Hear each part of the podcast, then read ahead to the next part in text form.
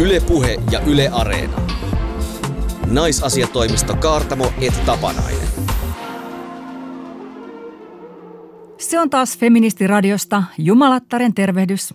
Ei vain kaksi, vaan nelikätinen. Tänään puhumme siitä, millaista vahinkoa mieheyden ahtaat mallit aiheuttavat. Vieraamme kirjailijat Juhani Brander ja Jani Nieminen kertovat, saako mies vieläkään kirjoitella runoja, tunteella tai hoivata ilman, että hänet leimataan epäkelvoksi. Isofeministi vastaa kysymykseen siitä, miten päästä eroon toisten ulkonäön jatkuvasta arvioimisesta. Puhumme myös siitä, miten sanapari nainen ratissa tarkoittaa edelleen ihmisten asenteissa heikko hermoista ja pelokasta liikenteessä töpeksiä. Annetaanko naisille vieläkään tilaa tarttua auton tai yrityksen tai yhteiskunnan rattiin? Joo, jos jokin, niin tämä autoiluhomma on täynnä kaiken sortin sukupuolistereotypia. Joten tosiaan, tervetuloa naisautoilutoimisto Kaartamet Tapanaisen taskuperuutustunnille.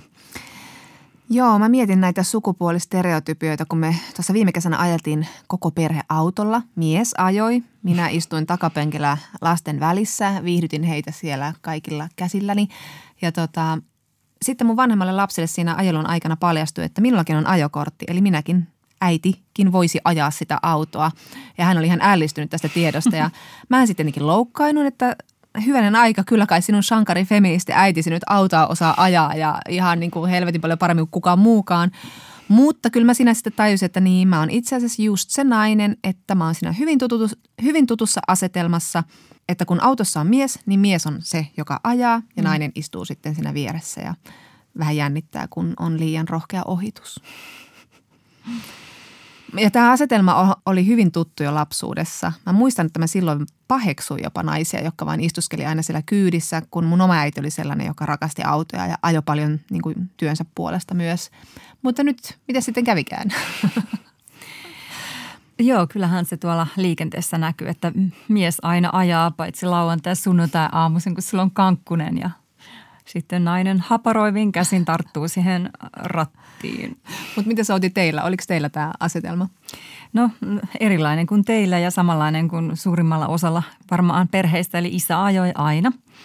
Äidillä oli tietenkin ajokortti, mutta ei oikein ajotaitoa, koska hän ei sitä ajotaitoa pitänyt yllä. Ja mulle oli ainakin tosi luontevaa, että niin kuin isä istuu sinne niin kuin kuskin paikalle, se tuoli, ajopenkki, miksikä sitä nyt kutsutaan. Autokielellä. Niin, niin se oli siinä aina kyllä niin kuin siinä samassa kohtaa. Ja siihen, että isä ajo autoon, niin liittyy mulla kyllä eh, jonkinlainen semmoinen niin isän hallitsijastatus sillä, että hän sitten myös päätti aina, että mitä kautta ajetaan – päiväkotiin mentiin aamulla, niin me ajettiin sen päiväkodin ohi, vaikka me oltaisiin oltu kuinka myöhässä, niin jonnekin kiskalle, koska hän halusi ostaa meille lapsille suffelit. ja mä muistan, että mä yritin joskus, eikö mennään nyt vaan sinne päiväkotiin, kun Kaarina täti on muuten siellä vihainen taas, kun tullaan myöhässä. Ja sitten niin kuin me yritettiin hädissämme syödä niitä suffeleita matkalla päiväkotiin. Mä en mikä tämä suffelijuttu oli. Mutta mut sitten niin muutenkin, isällä oli sellaista niin kuin, mm, esteettistä silmää niin kuin pikkuteille ja niiltä avautuville maisemille, joten me ei koskaan ajettu moottoriteitä, vaan aina pikkuteitä. Lapset yrjee takapenkillä, mutta hei, mennään tuolta niin kuin mutkasesta. Mutta hän sai päättää, koska hän oli kuski. Joo, hän nautti maisemista. Ja sitten myöhemminkin myös niin kuin aina autoilevat miesystävät päätti, että milloin pysähdytään ja missä ja mitä kautta ajetaan. Ja niillä oli se karttahomma. Ehkä nainen sai pikkusen sitä lukea väärin. Niin tämä homma pannutti sen verran, että niin kuin edelleenkin huippukuskina, kun itse ajan, niin mulle on tosi tärkeää se, että aina jos joku haluaa pysähtyä, niin pysähdytään. Mutta siis teillä äiti oli se kärryttelijä. No siis itse asiassa meidän äiti oli innokas autoilija, mutta kyllä mä muistan, että kun me perheenä ajeltiin, niin kyllä se useimmiten isä oli se, joka oli ratissa. Mm. Muistaaksä tämmöistä kuskin vallankäyttöä? En mä oikein muista tällaista. Mutta tämä on tuttu kuvio, kyllä mä muuten olen sen tunnistanut, kun on miesten kyydissä ollut, että mies ajaa ja on sille, että mulla on hirvittävä että Voitko nyt pysähtyä tuohon seuraavalle? Ei, me tankataan sillä ja sillä huoltoasemalla eikä tällä. Sille, mm, okei. Okay. Laitan avaruusvaipat jalkaan. Mutta siis tämä meidän kotien tilanne, niin se ei ollut mikään poikkeus. Juuri ilmestyneen kirjan Noora Jokisen Aikuinen nainen ratissa kirjan perusteella 1980-luvulla 700 000 suomalaisnaisella oli ajokortti ja sitten taas vastaavasti 1,3 miljoonalla miehellä oli ajokortti. Mm. Eli, eli ero oli aika iso, kun nykyisin nämä lukemat on melkein tasan. Mm. Mutta se tietenkin, että on ajokortti ei tarkoita sitä, että ajaa. Vuonna 2016 tehdyn tutkimuksen mukaan miehet ajaa autoa päivässä puolet enemmän kuin naiset. Niin, että se on edelleen niin, että vaikka kaikilla on ajokortti ja ajotaito, niin useimmiten siellä on se mies sitten kuskin paikalla. Tai, tai sitten niin kuin nainen hoitaa tätä niin kuin lasten niin kuin heittämistä päiväkotiin tai kouluun tai harrastuksiin. Sillä pienellä kauppakassilla, minkä se mies on sille ostanut. Niin, sinne mahtuu ruokapussit mukaan ja se on kätevä parkkeerata siihen parkkiruutuun, kun se on semmoinen pikkuinen. Niin, mutta siis työmatkoihin ja tämmöisiä naiset tutkitusti käyttää enemmän joukkoliikennettä kuin miehet. Että ne pyöräilee tai kävelee tai, Kyllä. tai menee bussilla tai ratikalla. Kyllä ja, ja ilmastokriisin myötä myös moni nainen on ihan aktiivisesti luopunut autostaan niin. Ja voisinhan mäkin tässä jeesustella, että mä en aja ilmastosyistä, mutta siis minä asun kaupungissa joukkoliikenteen varrella ja, ja mun mielestä autokaupungissa on ihan järjetön valinta ja se on myös kauhean pelottava tämmöinen rahasyöppö. Mutta silloin kun mä asuin maaseudulla, niin se oli eri asia. Kun asuin kotona, niin oli ihan itsestään selvää, että jokainen ajaa kortin heti kun täyttää 18 siellä lakeuksilla, missä asuin. Et niin. Se oli niin. ihan päivänselvä juttu. Niin, mutta sieltähän oli siis niinku viisi kilometriä lähemmälle Rlle. Kyllä se oli kymmenen kilsaa. mutta Outi, niin kauan kun mä oon sut tuntenut, niin sulla on mun mielestä ollut aina oma auto. Mun mielestä on ollut aina kauhean mageeta, kun sulla on ollut se auto, että se on jotenkin mm-hmm. niin kuin tuonut suhun sellaista itsenäisiä vapaan naisen tuntua. Joo, no on siinä varmaan niin kuin tota, mutta mä just mietin tätä autoasiaa, niin mä tajusin, että niin kuin, mä oon niin pitkään ajanut autoilla, jotka mun vanhemmat on jollain tavalla niin kuin kustantanut. Mikä kermapersen mäkin on Eli auto on ollut niin kuin oman hyväosaisuuden vuoksi. Täytyy nyt mainita, että aika romuja ne oli, mutta oli se myös semmoista niin kuin laiskuutta, että kyllähän niin kuin seikkailemaan pääsee myös bussilla mm. ja ja, ja sitten onhan mä tietenkin niin myöhemmin elämässäni asunut myös aika paljon maaseudulla, että se auto on ollut perustellumpaa, mutta tässä on sisäistä ristiriitaa, että nyt on miehen myötä perheeseen tullut kaamea Discovery, tämmöinen maastoauto, sellainen niin kuin helvetin niin kuin häpeällinen iso mörssäri, mihin tarvii niin kuin pienen jakkaran, että sinne pääsee sisään. Ei se mikään niin hummeri ole, mutta kuitenkin semmoinen dieselrohmu, jolla en lähtisi verkostoitumaan vihreiden puolen kokoukseen. Mutta sitten toisaalta se on ihan mahtavan iso, oikein semmoinen, että niin kuin kunnon munan jatke. Että mä niin oikein niin ymmärrän, että niin kuin minkä takia miehet tykkää semmoisella ajaa oikein niin tykki alkojen välissä. Ihanaa, että saat larpata tuommoista heteromien elämää sen ratissit. Joo, ja sitten kun meillä on tämä niin kuin nainen ratissa ennakkoluulo, niin kyllä se on semmoinen kunnon niin kuin vihreä keskisorvi kaikille, jotka mahdollisesti ajattelee näin, että siellä on siellä niin kuin tosi ison auton ratissa siellä korkealla vähän sellaista väistäkää, täältä tullaan – niin. Mutta on siinä sitten, kun autolla kaastuttelee menemään tuolla jossain motarilla ja luukuttaa musaa kovalla, niin kyllä siinä on se semmoinen tietty, että mä oon nyt astunut, ainakin minä kun mä ajan niin harvoin. Mm. Kyllä mä tunnen semmoista mieletöntä vapautta, mutta myös sitä, että mä oon astunut jollekin miehiselle areenalle ja otan siellä tilaa, koska mm. se on mulle niin poikkeuksellista, että mä oon autoratissa. Muistatko, kun oltiin yhdessä road tripillä, mm. ajettiin San Franciscosta Los Angelesiin Kaliforniassa sitä se ihanaa Pacific Highwayta – pitkin. Meillä oli Cadillac alla ja, ja siellä vedettiin ja kuunneltiin kaikki kantrikanavat läpi. Mutta sitten tietenkin, jos nyt totta puhutaan, niin se oli ihan hirveän ville ja vapaata se meidän meininki siellä. Joo, siellä, siellä tota Bigsurissa, kun Kallion reunaa ajettiin ja niin kuin meinattiin kuolla, niin siellä oltiin kyllä todellakin naiset ratissa, kun vedettiin 30 ja takana tuli semmoinen kaikki kilometrin tööttäilevä autoletka. Mutta me otettiin tilaa siinä kyllä ihan huoletta. Ei yhtään pyydelty anteeksi, että nyt ei pysty ajaa kovempaa. Joo, mutta tota, en tiedä sitten, että jos oltiin omasta mielestämme villeä vapaata, niin, niin tota, ei ollut ehkä semmoinen niin yleinen mielikuva eikä muutenkaan. Joo, ei nämä asenteet naisesta ratissa, että kyllähän ne on imennyt ihan äidinmaidossa tai missä pensan höyryistä itsensä. Mä esimerkiksi olin heti valmiiksi epävarma itsestäni kuskina, mm. kun mä lähdin ajamaan ajokorttia. Ja kun mä pääsin insin läpi, mun teki mieli kysyä siltä valvoneeltaan mieheltä, että ootko nyt ihan varma? Vähän kuin synnytyslaitoksella, kun annetaan se lapsi, että no niin, hyvää elämää teille, niin mitä?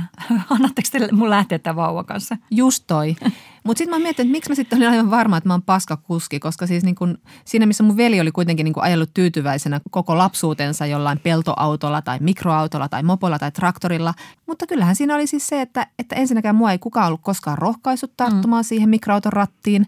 Ja mä en olisi sitä tietenkään itse pyytänyt, koska mä olin niin imennyt tämän tämmöisen asennemaailman, että että olen nainen, avaruudellinen hahmottaminen minulla on heikompaa, olen tunteiden viemä, en ymmärrä koneista, ei minun tarvitse osata tuota. Enkä mä siis ajatellut, että jos mä vaan treenaan, niin musta tulee hyvä kuski, vaan mä ajattelen, että mä olen lähtökohtaisesti huono. Mutta eihän toi niinku ollut mitään sellaista niinku, jotenkin niinku jostain rivien välistä luettavaa pilkkaa, vaan se oli niinku tosi konkreettista sille, että et, et sä osaa ja et sä osaa korjata ja anna mä teen. Ja nyt, et, kyllä siihen on niinku ihan liittynyt semmoista niinku konkreettista vähättelyä aivan takuulla. No, mutta siis turned out, että mä olin paskakuski. Mulla oli ollut tasan viikkokortti, niin mä ajoin ekan kolarini, huom ekan. ja sen jälkeen mä oon aina pelännyt ajamista, varsinkin jos siihen ajamiseen on tullut pitkä tauko. Tämä on patriarkaatin syy, Jonna, ei sun. Niin, näihin mä vetoan aina. Mutta että ei tarvi olla mitään tuommoista kolarihommatausta, että pelkää autoilua. Noora Jokinen kirjoittaa tässä Aikuinen nainen ratissa kirjassaan siitä, että kun hän itse alkoi aikuisiällä ajaa itselleen ajokorttia, niin hän yllättyi kuinka moni aikuinen, pätevä nainen, julkifeministiksi tunnustautuva, moderni tyyppi tuli yhtäkkiä niin kuin melkein kuiskaten sanomaan, että mullakin on kortti, mutta mä en ole ajanut 20 vuoteen. Ja ei, eikä, eihän nämä niin kuin meidän vanhemmilta tai niin kuin naapurisediltä tullut, vaan niin kuin ihan jostain niin kuin tosi kauaa ajalta, kun iso isä lampun osti ja Henry Ford ekaa kertaa autoa rukkas. Ja tätä asiaa on tutkinut tutkija Teija Försti väitöskirjassaan Vauhtikausi, autoilun sukupuoli 1920-luvun Suomessa. Ja sen mukaan naisten autoiluun suhtauduttiin epäluuloisesti sen takia, koska naisia pidetään heikkohermoisina ja jopa niin kuin nämä naisen hennot kädet niin oli epäilyttävät siinä mielessä, pysyykö ne ratilla ja sitä rataan. Tulee mieleen ne mäkihyppykommentit, että eihän naiset nyt voi hypätä, koska niillä on kohtu. niin sieltähän se saattaa pudota, kun jalat levittää. Ja varmaan sitten se kohtuu niin kuin sai myös semmoista jotain epäterveellistä tärinää tuossa niin kuin kuskin paikalla. Niin. Tämä Noora Jokinen siteraa Nesteen tekemää kyselytutkimusta viime vuonna.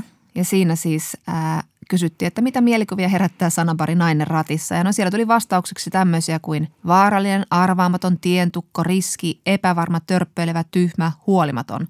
Tai jopa, että erikoistilanne, mies ei ajo kunnossa. Aika hauskoja sanoja, tientukko. Ja siis huom viime vuonna, että tämä ei ole niin muuttunut miksikään tämä meininki. Nesteestä tulee kyllä mieleen, että, että niin aika miehekkäisiin tuotemerkkeihin autoilu liitetään. Että, että siis kyllähän me tiedetään tämä Pirellin rengas eli tyttökalenteri. Siellä kyllä muijat ei tosin kuvissa autoilleet olivat vähän toisenlaisessa roolissa. Mutta minkä takia että niin kuin, olisi semmoinenkin ollut ihan raikas rengaskalenteri, missä niin kuin nainen ajaa. Niin aivan. Mutta ehkä tässä on tapahtunut taas se, mistä, mistä pari viikkoa sitten puhuttiin penissä ikähtää. Mutta se, mikä tässä kyselyssä oli mun mielestä niin kuin aika ankeeta, oli, että kolmannes näistä naispuolisista vastaajista oli kokenut ajotaitonsa liittyviä ennakkoluuloisia kommentteja. Nuoremmista naisista jopa puolet. Ja eniten ennakkoluuloja oli naisille ilmaissut oma puoliso. Itsekään en ole mikään ruudinkeksiä, mutta sitä ihmettelen, että niin kuin ihmiset ei huomaa sellaista niin kuin yhteyttä sen välillä, että harjoittelu tekee mestarin. Että jos ei aja, niin ei osaa. Ja sitten ei kerry sitä kokemusta ja autoilu on stressaavaa naiselle ja sitten tulee näitä yhtäkkiä menee 5, 10, 20 vuotta, että sä et ole tarttunut rattiin ollenkaan. Niin. Ja siis sit, naisethan on niinku tutkitusti parempia kuskeja, eli, eli siis tavallaan niinku harvemmin aiheuttaa vaaratilanteita ja kolareita ja näin, mutta silloin jos se kolari tulee, niin siinä on niinku tavallisesti syynä siis just kokemattomuus, treenin puute eikä vaikka niinku jokin aggressiivinen ajotapa – että miehillä nämä syyt liittyy sitten niin paljon enemmän riskinottoon ja piittaamattomuuteen turvallisuudessa. Ja siis just toi, että niin kuin kaikissa kodeissa, joissa on se auto, niin tämä ihme asetelmasta mieskuskista ja miehen kännikuskista pitäisi vain yksinkertaisesti purkaa. Ja mä tiedän paljon naisia, jotka ei aja siksi, että mies aina arvostelee tai sitten niin kuin neuvoo sinne vieressä. Että pitäisi myös antaa tilaa sille ihmiselle oppia ja treenata ihan rauhassa ilman, että on siinä koko ajan niin kuin arvostelun, arvostelevan silmän alla. Niin.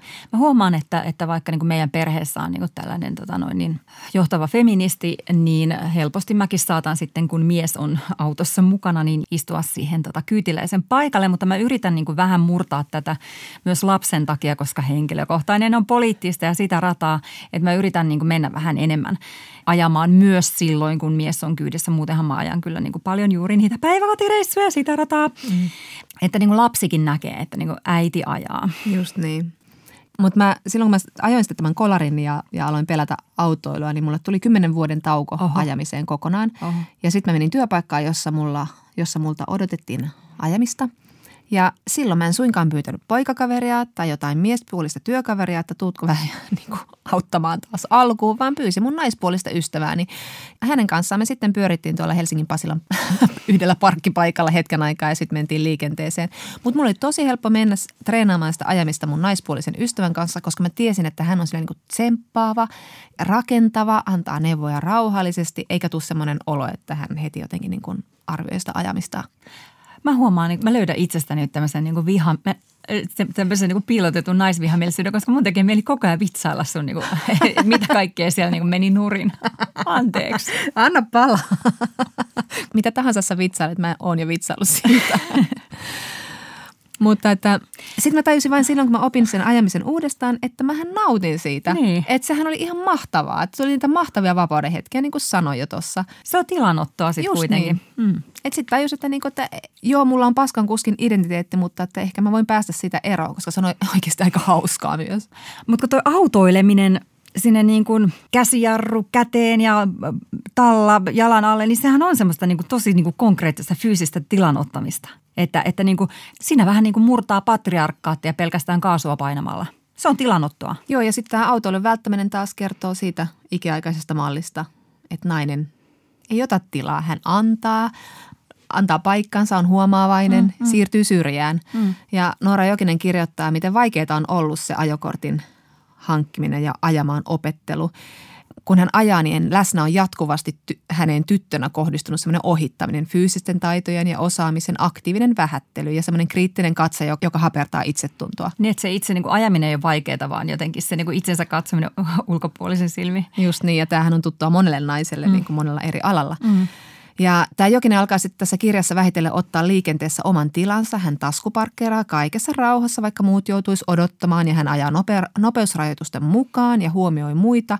Ja hän kirjoittaa – en minä muillakaan elämänaloilla halua, että nopeimmat, röyhkeimmät ja kovaäänisimmät hallitsevat. Ja kun tilan ottaminen motorilla alkaa sujua, huomaan taidon siirtyen vaiheittain myös muuhun elämään. Hurjan kätevää. Joustan entistä vähemmän työpaikan aikatauluasioissa, jotka hankaloittavat omaa elämääni. Odotan muilta fiksua palaverikäyttäytymistä, enkä hoida sellaisia lasten asioita, jotka eksäkin osaa ja pystyy hoitamaan. Joo, se on. Se on niin monella, hassu, miten niin kuin naisen emansipoituminen niin kuin resonoi monelle alueelle. Niin. Mutta sitten toisaalta mä huomaan ratissa myös sellaista niin kuin vähän toksista maskuliinisuutta itsessäni, että niin kuin vittuun tieltä hitaat ihmiset. Täältä tullaan jotain aggressiivista siinä kuitenkin. Mutta se on se, kun se naisen viha sitä ei pääse ilmaisemaan missään, niin jossain edes. En tiedä. No ehkä parempi, että silloin alla jos semmoinen niin dinosauruksen kokoinen mörssi. Joo, mutta tämä autoilun ylistys ja tilan ottaminen on tietenkin nyt vähän kyseenalaista rohkaista, että nyt naiset tarttukaa rattiin ja hankkikaa oma auto ja nyt kaasutelkaa se miesten päiväkilsa tavoite kiinni, koska nyt on tietysti niin kuin tänä aikana kaikkien etenkin niin kuin tämmöisen kaupungissa asuvan mukavan keskiluokan pitää katsoa näitä valintoja vähän uusiksi tai ainakin vaihtaa se auto johonkin vähän niin kuin vähemmän kuluttavaan enimmäkseen toivoisi, että autolle ja oma auto ei olisi myöskään miehelle enää tulevaisuudessa sellainen identiteettikysymys, että se mm. pitää olla alta, mm, vaan, mm. vaan niin kuin kaikki tekisi näitä valintoja sen vähemmän päästöisen liikkumisen eteen. Niin ehkä siinä olisi niin yksi asia sellainen, että sitä ei niin ajatella enää niin semmoisena niin maskuliinisena niin välttämättömyytenä. Niin. Make pyöräily great again. niin. Mutta ennen kuin tota, let's make pyöräily great again niin kuin Mikkelistä Kuopioon, niin tota, ehkä voimme toivoa, että make naisautoilu great for the first time. Niin ainakin semmoista tasa-arvoista työjakoa myös sinne auton rattiin. Et, et seuraava kerralla, kun, kun tota pitää perustella se, että miksi minä nainen haluan ajaa, niin ei tarvikaan enää sanoa, että koska haluan treenata tai koska tuota noin niin haluan valita reiti, vaan sen takia, että haluan tässä pistellä patriarkkaat ja paskaksi. Mä luulen, että tämä on peruste, joka menee tosi hyvin läpi. Niin, sitten vaan täytyy sanoa, että koska minä haluan. Yle Puhe ja Yle Areena. Naisasiatoimisto Kaartamo et Tapanainen. Iso mies ja itkee. Mamman poika, pojat on poikia. Mitä on olla mies? Siitä puhutaan nyt ehkä enemmän kuin koskaan. Moni mies on alkanut kertoa miehen roolin ahtaudesta ja siitä, millaista vahinkoa se on omassa elämässä aiheuttanut. Miehen roolia ovat käsitelleet myös vieraamme kirjailijat Juhani Brander ja Jani Nieminen. Juhani Branderin tuore esseeteos Miehen kuolema, pohdintoja maskuliinisuudesta on herättänyt paljon keskustelua. Kirja pohtii omakohtaisten kokemusten valossa, millä tavalla patriarkaaliset miehenmallit on vaikuttanut elämään lapsesta pitäen. Runoilija Jani Niemisen fiktiivinen esikoisromaani Komero sijoittuu pääosin 89-luvun Pohjanmaalle ja se on nuoren pojan kasvutarina. Herkkä runopoika ei pärjää paikkakunnalla, jossa tärkeintä on väkivalta, paini, pesäpallo ja vielä kerran paini. Psykohistorioitsija Juha Siltala kirjoitti 90-luvulla miehen ikuisesta taistelusta häpeää vastaan. Mitkä olivat ensimmäisiä asioita, jotka teissä aiheuttivat nuorena poikina häpeää? Haluaako vaikka Jani aloittaa? Mä en tiedä haluanko, haluanko puhua häpeästäni, mutta aika moni asia. Ehkä se liittyy enemmän luonteeseen kuin sukupuoleen voisin ajatella. Eli nämä asiat voi eh, niin kuin erottaa toisistaan. niin, niin, mä väittäisin, että tämä on semmoinen story, että mä muistan, että mä olin neuvolassa. Siis mä olin pieni poika ja neuvolassa. Ja sitten jossain kohti tulee niin kuin se hetki, että tsekataan vehkeet. Ja, ja siinä kohtaa, mä muistan vieläkin, mulla on semmoiset niin jotenkin, no en mä silloin sitä ajatellut, mutta nämä jälkeen epämiehekkäät, oranssit, kirkkaat pöksyt, jossa on jotain semmoisia vähän niin kuin kukkia, reikäkukkia. Ja sitten sit ne pöksyt, kun otetaan pois, niin mun niin kuin, äh, miehinen elin onkin sojottava. Ja tapahtuu seuraavaa, siis tämä hoitaja, joka siinä on, hän ei kyllä mä niin kuin jälkeenpäin tai ei hän naura sille – mutta hän vaan nauro jollekin. Mm. Ja mä liitin sen niin kuin mm. tähän juttuun, että nyt se nauro mun vehkeelle. Ja tämä on nyt se, nyt se tupla. Mä jossain kerroin tämän jutun. Ja joku alkoi niin kuin pohtia, että minkä ikäinen sä oot. Ja mä, mä mietin, että ehkä mä oon ollut joku kaksi-kolme-vuotias. Jolloin hän alkoi väittää, että et sä voi muistaa semmoista. Ja vaikka sä muistaisitkin, niin miksi ihmeessä sä kerrot tota?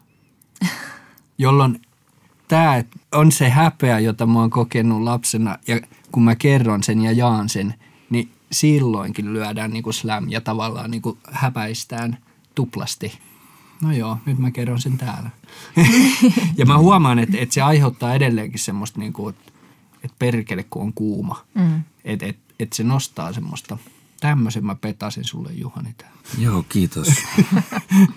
mä sain naapurin mieheltä turpaa, niin kun mä olin kuuden, seitsemän vanha jossa oli tämmöinen taustatarina, että hänen vaimonsa oli rakastunut mun isään.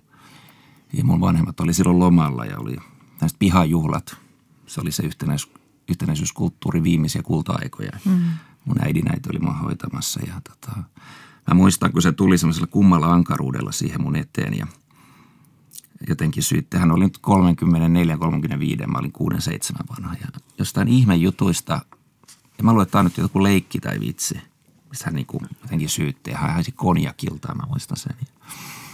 Sitten yhtäkkiä hän lämähti mun nyrkillä poskeen ja sitten toisen kerran. Ja mä muistan sen hirvittävän häpeän tunteen, kun mun posket jotenkin turposi ja mun tuli kyyneleet silmiin. Ja sitten mä juoksin omenapuitten läpi mun äidin äitini turvaa. Ja mä muistan, kun se omenapuun oksat repi mun poskia vielä auki. Ja sen häpeän tunteen mä muistan hyvin voimakkaasti. Ja sitten ehkä liittyy koulumaailma mä olin hyvä oppilas ja mä pidin oppimisesta. Ja se oli jotain, että mä pelasin kyllä jätkien kanssa futista niin kuin välitunneen ja muuta, mutta mä koin, että mä en tätä oppijuutta saa niin kuin osoittaa näyttää. Sitten mä en pitänyt puutöistä enkä matematiikasta enkä mm. mistä teknisistä töistä, mitkä annettu poikien juttu. Mä pidin enemmän äidinkielestä, historiasta, uskonnosta, tarinoista. Mm.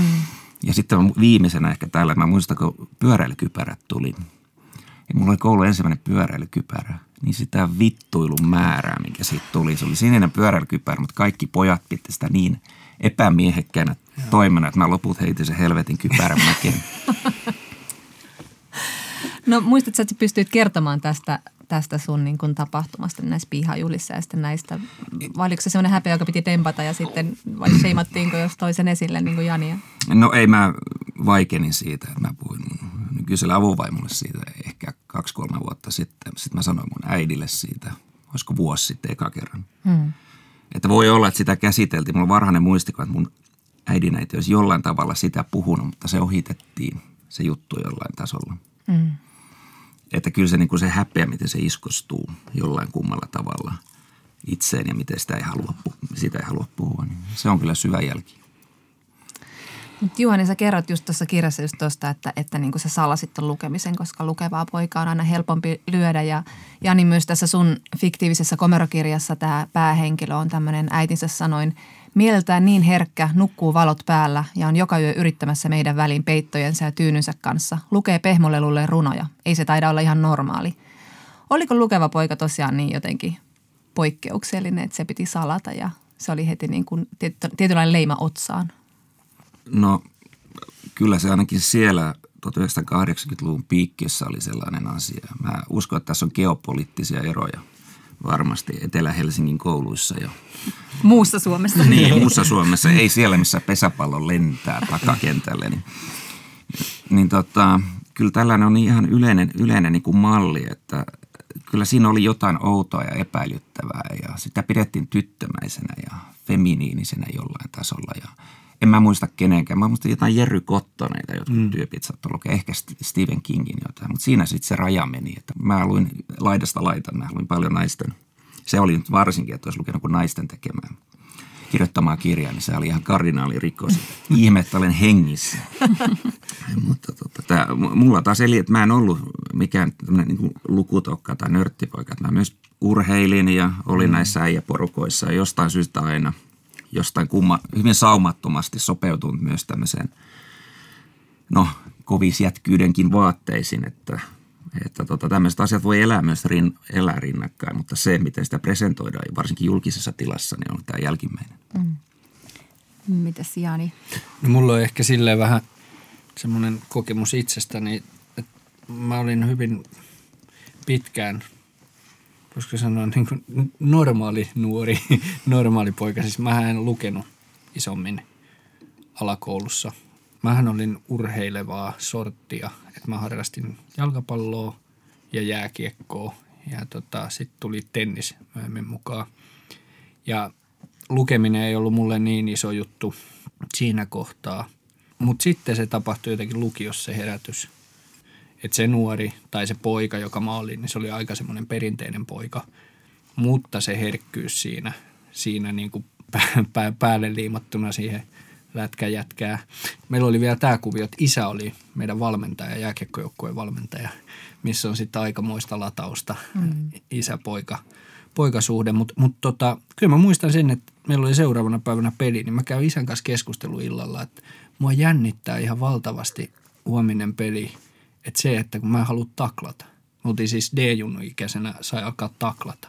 Kuin vanha D-junnu? Mitä me ollaan silloin oltu? Onko se 12? Älä multa kysy. Ah, niin joo. Mä olen epänormaali. joo, niin joo. Mä, mä luotan, että kyllähän me kaikki miehet tiedetään, tiedetään mitä jälkeen. Mä, mä väittäisin, että varmaan joku, onko se 12 vanha tai joku tämmöinen. Ja se taklaus, lyöntilaukaus tuli silloin mukaan. Siihen asti mä olin jotenkin nauttinut jääkiekosta, mutta sitten se alkoi se, että siihen tulee se fyysisyys. Ja se, että mä en pelännyt tavallaan sitä, että mua taklataan, mm-hmm. mutta mä pelkäsin sitä, että mä vahingoitan jotain. Mitä sun isä vastasi sulle? No me käytiin pitkä keskustelu justiin siitä, niin kuin, hän selitti hirveän hyvin.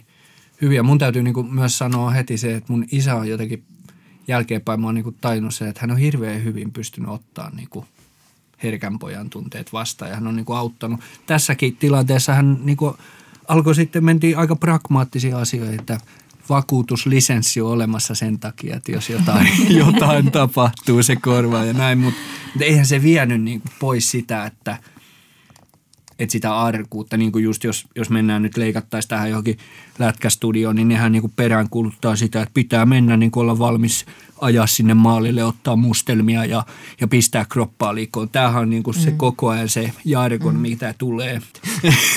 Mulla on taas toi, että kun me pelattiin pihapelejä, mitä tuossa kirjassakin kirjoitan, mä taas tykkäsin siitä, että mä olin hyvin kontaktihakuinen. Mä käytin sitä väkivaltaa hirveästi. Okei, Mä tak- taklailin ja aloitin näitä tappeluja ja kaikilla muita. Mulla oli myös tämmöinen, tämmöinen niin kuin puoli hyvin voimakkaasti. Ja mä tunnistasin niin kuin yhä itsessäni, että mä seuraan kamppailulajeja ja amerikkalaista jalkapalloa.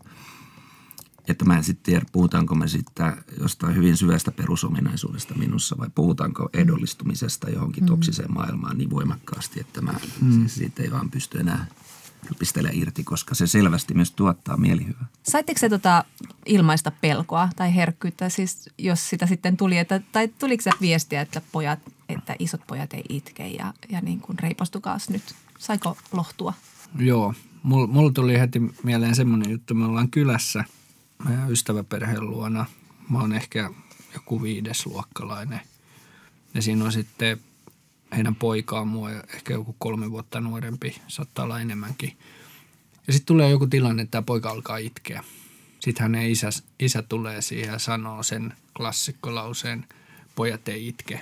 Ja, ja sitten mun isä on niinku siinä ja sanoo, että ei, totta kai pojatkin itkee. Ja, ja mä en niinku oikein tajunnut sitä siinä, siinä että mitä niinku mun isä teki. Mm. Että se niinku torppas, pani sen homma stoppiin ja, ja sitten se vähän niinku häkeltyi tämä meidän ystäväperheen isä. Mutta se jäi myös sun mieleen tämä Se jäi mun mieleen. Mm. Ja, ja tässä palataan niinku justiin siihen miehen malliin, että, että tätä mä oon niinku saanut. Mua on kannateltu kotona.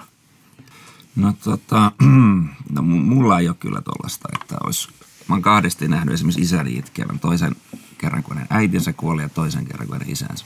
Ne on ainut kerrat, kun mä oon nähnyt hänen silmässä. Ei hän ole mua kieltänyt koskaan itkemästä, mutta se poikien keskeinen samastumisobjekti nyt on isä. Ainakin tämmöisissä heteronormatiivisissa talouksissa. Ja mä en muista lähipiirini miesten koskaan itkeneen tai ilmaisi sen tunteensa. Mä muistan vaan semmoista tukahtuneisuutta ja ankaruutta ja suorittamista ja tunteiden älyllistämistä. Ja tämä on se malli ja mä oon hävennyt sitä, että mulla oli tämä tällainen, että mussa oli tiettyä niin kuin itkuherkkyyttä, mikä liittyy sen voimakkaaseen empatian kykyyn selvästi. Ja mä, että nämä ei ole nyt toivottavia juttuja, toivottavia mm. ominaisuuksia pojalta.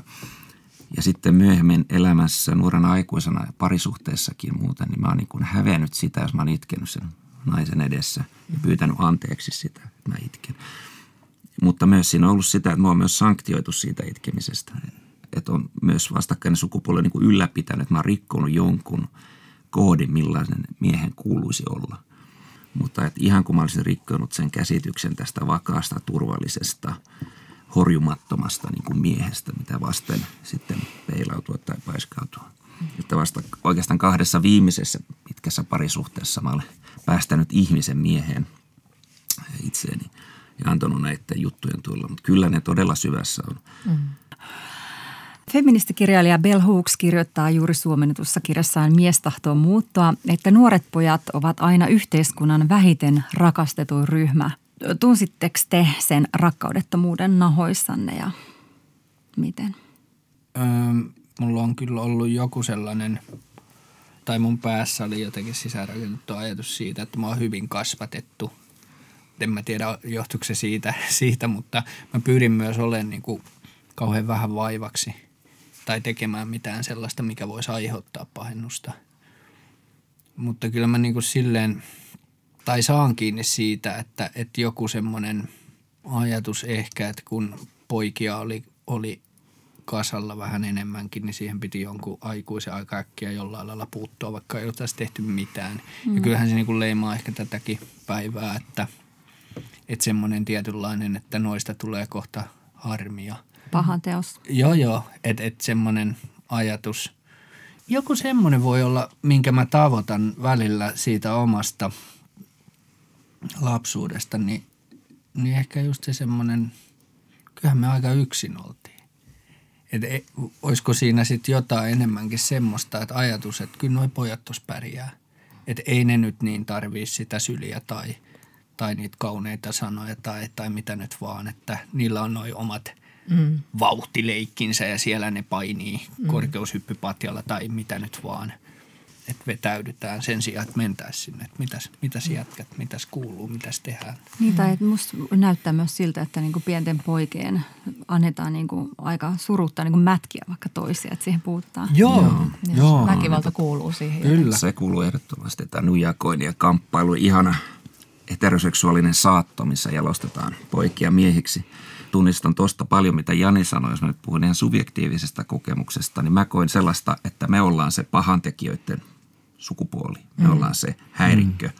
Ja meidät niin kuin niputetaan, leimataan sen kautta, että me ollaan niin kuin poikia. Meillä on tietty vapaus myös siihen, että meiltä ei odota, että me ollaan pidättyväisiä ja tunnollisia.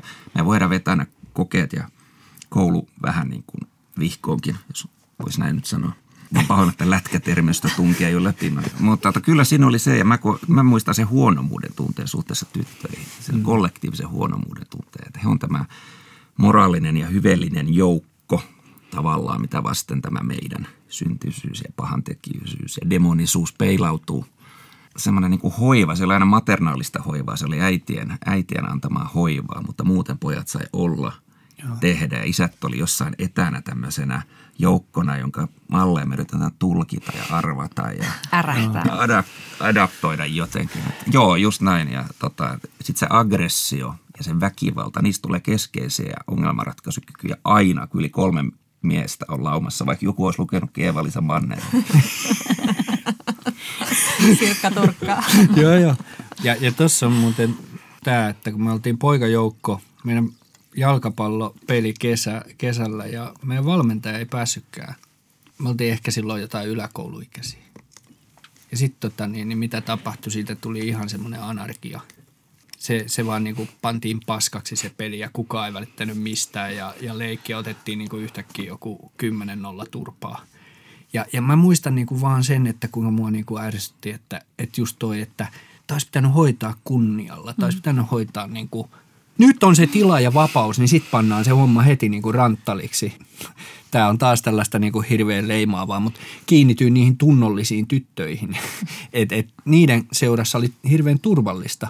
Et mä muistan siinä poikaporukassa oli aina se arvaamattomuus ja justiin se, että mä, mä niin kuin pelkäsin, että milloin joku saa päähänsä, että tehdään jotain pahaa. Ja ainahan joku sai. Mm. Ja sitten mä en halunnut mennä omenavarkaisiin. Mä en halunnut mennä pöllimään mistään kaupasta mitään – mua niin kuin pelotti ne koulumatkat ja ne tilanteet. Onneksi siinä oli niin kuin järkevää sakkiin, mutta sitten oli muutama aina, aina ja sitten se porukan paine. Ja, ja sitten sit, ne dominoi kuitenkin sitä. Joo, joo, ja si, sitten itselle tulee se, mutta en mä, mä en halua olla osa mitään tollasta. Mm.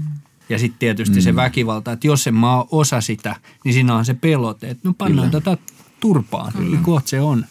Kyllä. Mm hyvin kuvattu tämä maskuliininen hegemonia. Mut eli, eli sitten niinku pojat alkaa tavallaan niinku käyttäytymään myös niiden odotusten mukaisesti. Aivan täysin. Joo, joo. Ja sitten tullaan ehkä siihen, niinku mitä itse opetustilanteessa kokee, just tämä, että se vaatimus myös, että et, mitä sanoit sitä vapaudesta, että et samaan aikaan, no eihän noita nyt voi vaatia, kun ne on nyt tollasia. Ja, ja mäkin mm. olin, mulla oli haastavaa olla luokkatilanteessa, mä en tykännyt olla paikallaan. Mm. Ja jolloin se niin mun liikkuvuus, niin sehän löi heti kanssa leiman – englannin opettaja sanoi yläkoululla sitten viime, siinä kun oli jäämässä ysiltä pois, että mä ihmettelen, että mä en ole antanut sulle ikinä istumista. Mm. Että sitten jos se käytös olisi ollut tytön käytöstä. Niin. Mm. Mutta kyllä siihen liittyy, niin kuin ajatellaan sosiokulttuurisestikin liittyy sellaisia, että meidän kehitysfantasiat, kehitysobjektit, niin mitä ne oli? Ne oli urheilijoita tai toimintalokuvien sankareita tai muuta. Tämmöisiä, mm. jolloin sen tavallaan – se on aina konstruoitu jotenkin se väkivalta mm. siihen, siihen malliin. Että ei meillä ollut mitään Jori Henrik van Vrichtiä tai mm. Esa Saarista tai Jörg Donneria tai Joo. jotain. Ne oli jo niin epämiehikkäitä se olemus itsessä ja henki sellaista passiivisuutta, mm. löysyyttä. Ja tämä ei ole pärjännyt miesten maailmassa, siksi on painut ton tiedon ja Just niin. kirjojen ja sivistyksen ja lukutaidon, jopa aakkosten maailman. Niin se Johanna kirjoitat paljon väkivallasta myös tuossa sun kirjassa ja just siitä, että, että niin kuin 90 prosenttia väkivallan uhreista on tosiaan miehiä, mutta jotenkin sitten kuitenkaan siitä ei voi puhua, että mitä se on se miehen kohtama väkivalta ja varsinkin se pelote, se väkivallan pelko, mikä mm. niin kuin leimaa usein miehen elämää. Mutta sä kirjoit myös tästä niin kuin seksuaalisesta häirinnästä, mitä sinäkin olet niin kuin poikana kokenut. Millaisia tilanteita ne oli? No se ensimmäinen kerta ensimmäinen kerta oli, kun mä olin Enoni kanssa 12-vuotiaana kylpylässä ja olin sellainen, mitä on ehkä vaikea tästä nykypresensistä uskoa, mutta Thomas Mannin kuoleva Venetsiassa tyyppinen hahmo. Mm. Että vähän, en nyt sanonut sukupuoleton, mutta jotain jopa niin kuin inhimillisiä ominaisuuksia omaava hahmo. Mm. Ehkä jopa kaunis jossain määrin. Niin tota, enkä sano, että tämä toimii mikään sallittuna provokaationa, mutta se eronteko on nyt hyvin suuri siihen, mitä vuodet ovat runnelleet.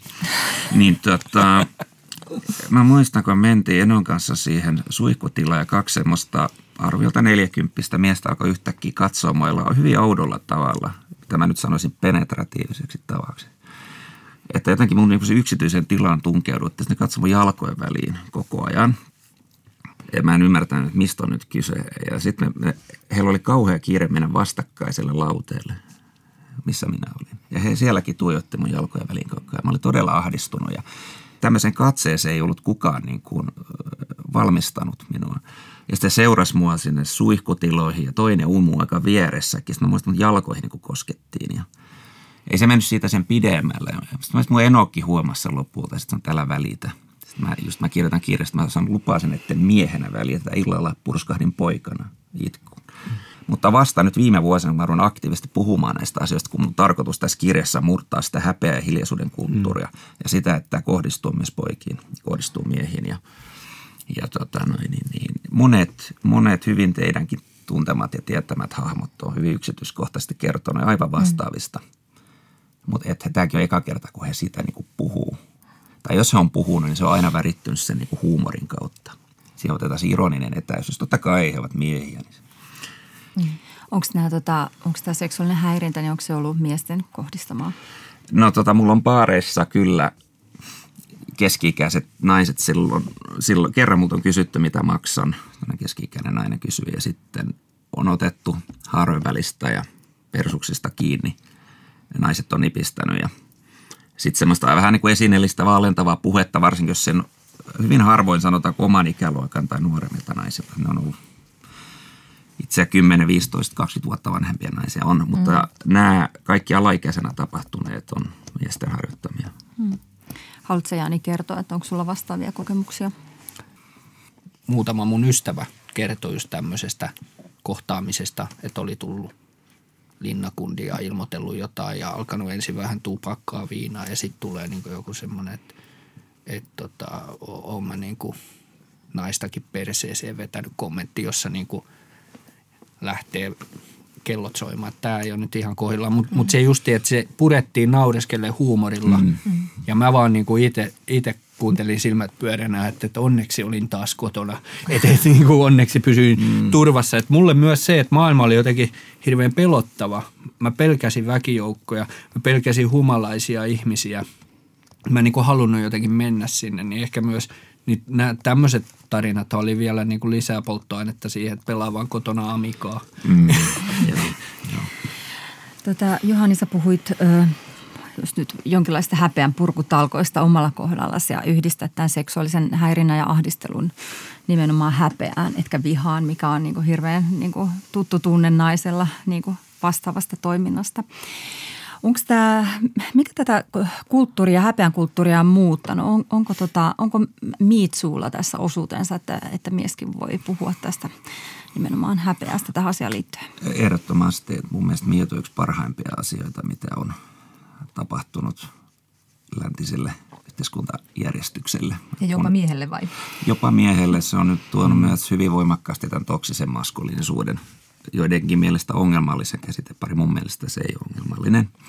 Se on tuonut sen esille ja muuta. Ja sitten mitä olen naisten kuullut kokevan, se on hyvin lamannuttavaa miehelle kuulla sellaista, varsinkin kun kyseessä on läheisiä, läheisiä ihmisiä. Ja se kertoo juuri siitä, että se on, tuota, se on niin syvällä ja se on rakenteessa. Se on patologista. Se on jatkuvan toistuvaa. Ja tota, se häpeä on niin keskeinen rakennusmekanismi siinä niin kuin maskuliinisuudessa. Se on sellainen, mä puhun käsitepäin häpeä kunnia niin kuin vuoropuhelu. Että mies luo tämmöisiä kummia performatiivisia rooleja ja fasadeja peittääkseen sitä häpeää jollain tasolla, koska se häpeä ei ainoastaan riistä sitä käsitystä niin kuin omasta miehuudesta, vaan se menee todella syvälle siihen ihmisarvon tuntemukseen. Ja tuntuu, että miehiltä puuttuu tämmöisiä turvaverkkoja, on ihan symbolisesti ja konkreettisesti, missä käsitellään tällaisia häpeällisiä tunteita ilman, ettei se aina jollain tasolla sukupuolitu. Mun mielestä häpeän käsittely on hyvin sukupuolittunut kokemus. Mitä sä Jani mietit miityystä? Onko se tuonut sun mielestä vähän niin kuin tilaa miehelle? Tai ootko sä sen myötä kyseenalaistunut vaikka omia, omia tekoja tai toimintatapoja tai ajatusmalleja? Ehdottomasti on. Tai se ihan uusi siinä olikin just, että pystyi niinku tarkastella, että hei, mites minä? Nythän tästä niinku puhutaan ja mä tavoitan niinku omasta maailmasta sen, että, että kun oli, oli jonkunlainen niinku keinottomuus, ei niinku pärjännyt sen oman, oman tota, herkkyytensä kanssa versus siihen, että vaikka nyt, että et minkä ikäisenä pitäisi. Mä menen nyt tonne ehkä yläkouluvuosiin lukioon, että mi, minkälainen niin kuin kokemus mulla pitää olla, minkälaista on niin kuin seksiä ja kaikki tämmöinen. Se oli niin jotenkin niin iso kakku ja se, että miten ainakin mun kohdalla se suojautuminen, miten se tapahtui, niin se tapahtui sellaisena niin kuin räävittömänä – herjanheittona. Joo, mä ja, tunnistan. Joo, ja just se semmoinen niin alatyylivippaukset, että siinä näin. on niin kuin varmaan sellaista. Mustavyö. Joo, joo, kyllä. Että et ihan niin kuin jotenkin niin kuin puhua sitten ikään kuin silleen, että tässä on niin kuin alavuuden kovin sonni. Mm. Ja, ja totuus oli jotain ihan muuta. Totuus oli Ulla Kohonen yksinäisyys Joo, se lehtien- Ami, se Ami. rapina. Joo, nimenomaan, nimenomaan lehtien, koska internetsiä ei kukaan vielä ollut. Amikalla ei päässyt internetsiin. Kyllä. Tai Commodore 64. Eikö sinulla se latautunut kuitenkin jossain se? Niin, on se semmoinen. Kuva. Mutta oli se, mikä se oli, Samantha Fox Strip Poker tuli. Niin kuin Niin, se, Joo, mä- joo. Sen mä. Oletteko tehnyt jotain miehinä naisille, mikä hävettää ja vituttaa jälkikäteen? Kyllä mä tunnistan ainakin sellaisen alatyylisen, alatyylisen alentavan ja objektoivan puhettavan. Mä koen, että musta on myös sellainen, kun mä oon piilottanut sitä haavoittunutta minuutta, haavoittunutta, haavoittunutta maskuliinisuutta semmoisen verbaliikan ja toiseuttavan kielen käytön taakse. Että kun tullut kuitenkin hylätyksiä, jätetyksiä, petetyksiä, hmm. näiden tunteiden käsittely on, että jos on niitä, niistä on yrittänyt jos miesporukassa ystävilleen puhua, niin sitten on vaan niin kuin vittuiltu lähinnä tästä tuskasta tai kärsimyksestä. Ja sitten tämä kaikista rasittavin niin kuin lause, että uutta matoa koukku. Mä, voi jumala. Meressä riittää Niin kuin, et- kalaa. Joo. Et se, siis se on aivan hirvittävää kuulla sitä roskaa. Ja sitä, sitäkin on niin paljon kuullut, että tota, niin kyllä mä oon, niinku, mä oon kääntänyt nämä haavoittunut, haavoittuneet tunteet jonkinmoiseksi niin kuin aggression tasoksi, verbaaliseksi aggressioksi. Ja sitten ehkä sen baari ympäristössä niin kuin jonkinmoinen, niin, no en mä avarista saanut, sanotaanko näin, mutta just tämmöinen, että en mä nyt enää menisi ehkä hitaita tanssissa ensimmäisenä puristamassa takapuolesta tai tämmöistä vaikka. Mm. Sekin oli hyvin, mä jossain Turun kokoisessa erämaakaupungissa, kun sä menet katsomaan paikallisen räkälän yökerhon Marilyniin, niin yhden aikaa, kun ne ensimmäiset hitaat, niin se on niinku, ihan kuin taas joku opittu paritanssi, että kaikkien äijien kädet on suoraan siellä naisen takapuolella ja Mutta sehän oli opittu pari Se- se... Näinhän me kuviteltiin, että niinku täytyy Näin olla. Täytyy olla. Ja sitten jos mä en ottanut esimerkiksi joskus jostain syystä kiinni, niin sitten mut kysyttiin, mikä musta on vikana. Mm. Tai onko mun huono perse tai jotain Niin. tällaista. Niin Niin sitten mä olin heti, ei missään nimessä. Ja sitten oli niinku säälipitelemistä läheisiä. Niin, että se leikki menee niin, että mies tekee sitä, puskee, hyökkää ja Joo. nainen torjuu ja Joo. niin se pitää kuulua mennä. Kyllä. Se on opittu aika varhain tämä. Kyllä tämä oli niinku se rituaali. Joo, joo. Mitä piti toisteistaa uudestaan ja uudestaan. Sä puhut tuossa kirjassa myös paljon siitä, että miten se seksi on miehelle usein sellaista vähän niin kuin vallantekoa tai, tai hyökkäystä. Tai Se on sodankäynnin sodankäynnin muoto. Niin, Kyllä. niin se kirjoittaa. Se on joo. No, siis ne on tullut sitten vasta parisuhteessa, pitkissä parisuhteissa, kun se panssari on, sitä on laskettu. Haariska on jotenkin ruostunut liitoksistaan. Sieltä on päässyt nämä inhimillisetkin tunteet, mutta se on ollut hirveän kivuliasta ja se on vienyt aikaa. Mutta se on ollut myös hirvittävän palkitsevaa. Mutta aina niissä, ei nyt enää tämän ikäisenä, mutta nuorempana kyllä oli sellaista, että onko tämä nyt, näytänkö mä liian herkältä ja haavoittuvalta ja epämiehekkäältä. Ei välttämättä ollut myös niin kuin ainakaan se korjaavaa kokemus aina sen naispuolisen partnerin kanssa siinä, että, että kun on, on niin kuin jotenkin tuntui, että mä olin liikaa. Mun tunteet oli aina liikaa. Mä olin niin kuin jotenkin tässä perinteisessä, niin kuin se rooli oli ikään kuin toisinpäin. Että oli semmoinen niin kuin pärjäävä oloinen topakkanainen ja sitten tämmöinen niin kuin mies, joka siinä vähän herkillä oli ja, ja epäili, niin, niin myös se, että, että miten niihin tilanteisiin oppi sitten suhtautua ja saada semmoista niin kuin itseluottamusta ja, ja luottamusta, että sitä niin kuin riittää ihmisenä tai miehenä. Kauhea toi miehenä. Mm. Mun mielestä enemmänkin just mi- ihmisenä. Mm. Kyllä tässä vähän kirpasee, kyllä sitä kieltämättä itsekin on aina välillä syyllistynyt siihen man up. Oletko mies vai Mikki Hiiri tyyliseen diskurssiin, joka on kyllä hyvin opittua. Että, mutta se on hyvä, että me kyseenalaistaan näitä rooleja nykyisin jo vähän enemmän. Tätä niin. ei ole vielä tapahtunut. Niin, koska tässähän nyt on meistä jokainen saatana patriarkaatin hauri tässä pöydän ääressä. Ja pönkkä. Mutta mitäs nyt, kun se miehen malli murtuu ja harniska ruostuu ja, ja miten te koette tota noin niin, kirjailijat Juhani Brander ja Jani Nieminen sen, että, että hyväksytäänkö yhteiskunnassa lähipiirissä kaiken kaikkiaan ne miehen tunteet oikeasti jo helpommin? Kysytäänkö teiltä, miltä teistä tuntuu vai onko se, että mitä ajattelette? mitä ajattelut niin, tänään? Aina siis kyllä edelleen, jos kysytään mitä ajattelet tai miltä tuntuu, niin oletetaan, että se mun vastaus on jotenkin informatiivisesti pakattu ja ei kovin subjektiivinen. Kyllä, mutta mä luulen, että kyllä näissä nuoremmissa ikäpolvissa tätä muutosta on sattunut ja nämä roolimallit ovat laajentuneet. Että siellä ehkä sitten tämä ilmaisurepertuaari myös kasvaa näidenkin asioiden suhteen, mutta kyllä mä koen, että tietyllä tavalla nämä elää hyvin – hyvin syvässä. Ja sitten mun jonkinmoinen käsitys saattaa olla jonkinmoisen tutkimusaineestakin perusteella, että nämä saattaa olla jotenkin luokkasidonnaisiakin juttuja, että tuntuu, että ehkä keskiluokkaisella lifestylella on helpompi niin kuin ottaa tällaisia identiteettineuvotteluja helpommin mm. maskuliinisenkin diskurssin sisällä. Kyllä. Ja mä, mä niin kuin komppaan tätä, että mä jotenkin on nähnyt ja kuullut, että toi nuori, nuoriso-osasto alkaa niin kuin silleen olla paljon vapaampi. Ja siitä mulla on ehkä tämmöinen konkreettinen esimerkki.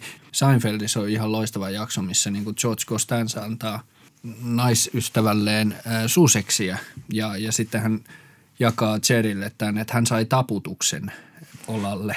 Ja Cherry sanoo, että oi oi, se ei ole hyvä. Ja, ja sitten ne tulee niinku yhtä mieltä ovat siitä, että joo joo, se ei ole hyvä homma, jos – siellä touhoa ja nainen taputtaa olalle, että voit lopettaa. Ja sitten Kostansan puolustus on, että, että en mä tiedä yhtään, mitä siellä pitää tehdä johon Jerry Seinfeld sanoi, levittää että ei kukaan mies tiedä. Että tämmöinen niin kuin mm. aika äijämäinen niin kuin ote siihen. No me jotenkin ju- juteltiin tästä läpästä erään nuoren miehen kanssa. Sitten mä niin kuin jotenkin jatkoin sitä, että no onneksi oli Bukowskin kirjat, josta mä niin kuin luin sen, että – että et siinä oli Henri Chinanski oli myös hommiin, niin se nainen ei päästänyt nuolemaan sitä, koska hän oli sitä mieltä, että sä nuolet liian ale, alhaalta. Mm. Jolloin mä niinku tajusin, että ah okei, okay, mulla niinku tapahtui jotain, että ah okei. Okay, ja, ja. Niin sitten sit tämä nuori mies, kun me tätä niinku pohditaan, niin mä vaan niinku ylistän, että onneksi on mm. kirjastot, kirjallisuus, Pukouski, että sieltä oppii tuollaista. Sitten katsoo mm. niinku mua silleen ihmeessään. Sitten mä niinku, vai, vai mitä, yritän niinku saada tukea. Sitten että ei – Mä sanoin, no, no miten sitten? Mä kysyn. Mm. Et, et siis tämä muutos, että et mä en vois, olisi voinut kuvitellakaan. Ja sitten me tullaan taas tuohon mm. jotenkin pakitetaan siihen, että mikä on se oletus. Miehenä mun pitää osata tämä, mm. mun pitää ratkoa tämä, mun pitää, en mä nyt ainakaan kysy. Ja sitten se on se, niinku se jotenkin se pattitilanne. Mm. Mä mietin taas kaikkia niitä taputuksia vuosia. Yle Puhe ja Yle Areena. Naisasiatoimisto Kaartamo et Tapanainen. Ja näin on ajettu nilkka suorana ohjelman loppuosuuteen, eli kysy feministiltä, äläkä luota omaan suuntavaistoosi. Kysymyksiä voi lähettää osoitteeseen naisasiatoimisto yle.fi ja näin on tehnyt myös Johanna. Olen lapsuuden kodistani saanut hyvin ulkonäkökeskeisen kasvatuksen. Äitini on aina ollut epävarma ulkonäöstään ja samalla kuitenkin hyvin kriittinen siitä, mitä muut saavat näyttää. Onneksi Johannan äiti ei näe meitä nyt. Eivät toki päin naamaa, vaan esimerkiksi minulle kommentoiden – Koskaan hän ei ole puuttunut miesten ulkonäköön. Itselläni on sama piirre, tosin sillä erotuksella, että pidän tuomiot omana tietonani ja näen rumuutta myös miehissä. En kuitenkaan haluaisi nähdä ihmisissä rumuutta. Sellainen myrkyttää ajatuksia ja kasvattaa myös epävarmuutta omasta viehettävyydestä. En vain pysty päättämään, että tästä päivästä lähtien en enää kiinnitä huomiota muiden normista poikkeaviin piirteisiin. Onko jotain keinoa vähittäin päästä tästä eroon? Voi rakas Johanna, tiedän taistelusi. Aika usein, mitä enemmän sä tappelee jotain mielen sisältöä tai ajatusta vastaan, niin sitä sinnikkäämmin se palautuu mieleen. Eli mitä ajattelet, jos sanon, että älä ajattele vaaleanpunaista norsua? Omat ajatukset muuttuu huonosti käskyttämällä, joten kannattaa ymmärtää kulttuuria, jonka yksi oire tämä naisen ulkonäön kontrollointi on, ja saada siihen sitä kautta vähän kriittistä etäisyyttä. Mutta Pyysimme tähän suureen kysymykseen ammattiapua myös feministisen salaseuramme jäseneltä, tutkija Iida Kukkoselta, joka on kirjoittanut kirjan Ulkonäköyhteiskunta ulkonäköpääomana 2000-luvun Suomessa. Hän sanoo – Dear Johanna, se, että tiedostat nämä ajatukset vie jo pitkälle. Selvästi olet jo matkalla eroon ulkonäkökeskeisyydestä. Se, että kommentoi ulkonäköä muille ja arvioit myös miesten ulkonäköä, kertoo siitä, että olet aikasi lapsi. Rumuuden näkemistä ei voi eikä tarvitse estää. Ihmisillä on käsityksiä kauneudesta ja rumuudesta, ja nämä käsitykset määrittyvät paitsi ajassa ja paikassa myös luokkaaseman mukaan. Makusi, luokittelusi ja ymmärryksesi kauneudesta ovat tärkeä osa sinua. Olet perinyt ne paitsi äidiltäsi, myös laajemmin siitä kulttuuriympäristöstä, johon olet kasvanut. Tärkeintä on kuitenkin huomata, ettei kenenkään tarvitse olla kaunis olakseen hyvä, mielenkiintoinen tai lähestyttävä, ei sinun eikä kenenkään muun. Kirjoitat, että rumat saavat sinulta tuomion ja oikeastaan ongelmasi vaikuttaisikin olevan juuri tässä, ei rumuuden kokemisessa sinänsä. Iida Kukkonen sanoi yrittäneensä päivystävänä ulkonäkötutkijana päästä jo vuosia eroon omista rumista ulkonäköön liittyvistä ajatuksistaan. Hänen strategiansa on seuraavanlainen. Kun näen mielestäni epäesteettisen henkilön, automaattinen ajatukseni saattaa olla esimerkiksi hyi yök – Tuolloin pyrin tutkimaan kehossani tapahtuvaa kuvotusta. Hyväksynkö sen osana minua ja pysähdyn ihmettelemään sitä, pohtimaan mistä se juontuu. Johtuuko ällötykseni luokkaerosta, kaupungin ja maaseudun välisistä eroista, iästä, tiettyihin ulkonäöllisiin ominaisuuksiin liitettävistä stigmoista ja stereotyypeistä – kun asia ajattelee näin, huomaa, että kyse on yhteiskunnallisista eroista ja rakenteista, ei siitä, että jotkut ulkonäöt olisivat automaattisesti parempia kuin toiset. Kun tämän tiedostaa, on helpompi olla tuomitsematta ihmisiä ulkonäön perusteella. Varmuutta omasta viehättävyydestä voi myös kehittää, mikäli se tuntuu itsestä tärkeältä. Toisaalta saan sen käsityksen, että olet itse ulkonäöllisesti hyvinkin normien mukainen. Olet kenties tässä suhteessa etuoikeutettu ja voit halutessasi myös päättää, ettei omalla viehättävyydelläsi nyt oikeastaan ole niin suurta merkitystä ja keskittyä elämässäsi muihin asioihin. Niin, koska kaikille ihmisille tämä ei ole yhtä helppoa kuin normin mukaisille. Iida suositteleekin tutustumaan kehopositivismiin ja läskiaktivismiin ja tietenkin myös lukemaan hänen oman kirjansa. Kas näin. Tässä kaikki tällä erää. Ja nyt näkemiin. Kemiin. Miin. Niin. Ylepuhe ja Yle Areena. Naisasiatoimisto Kaartamo et Tapanainen.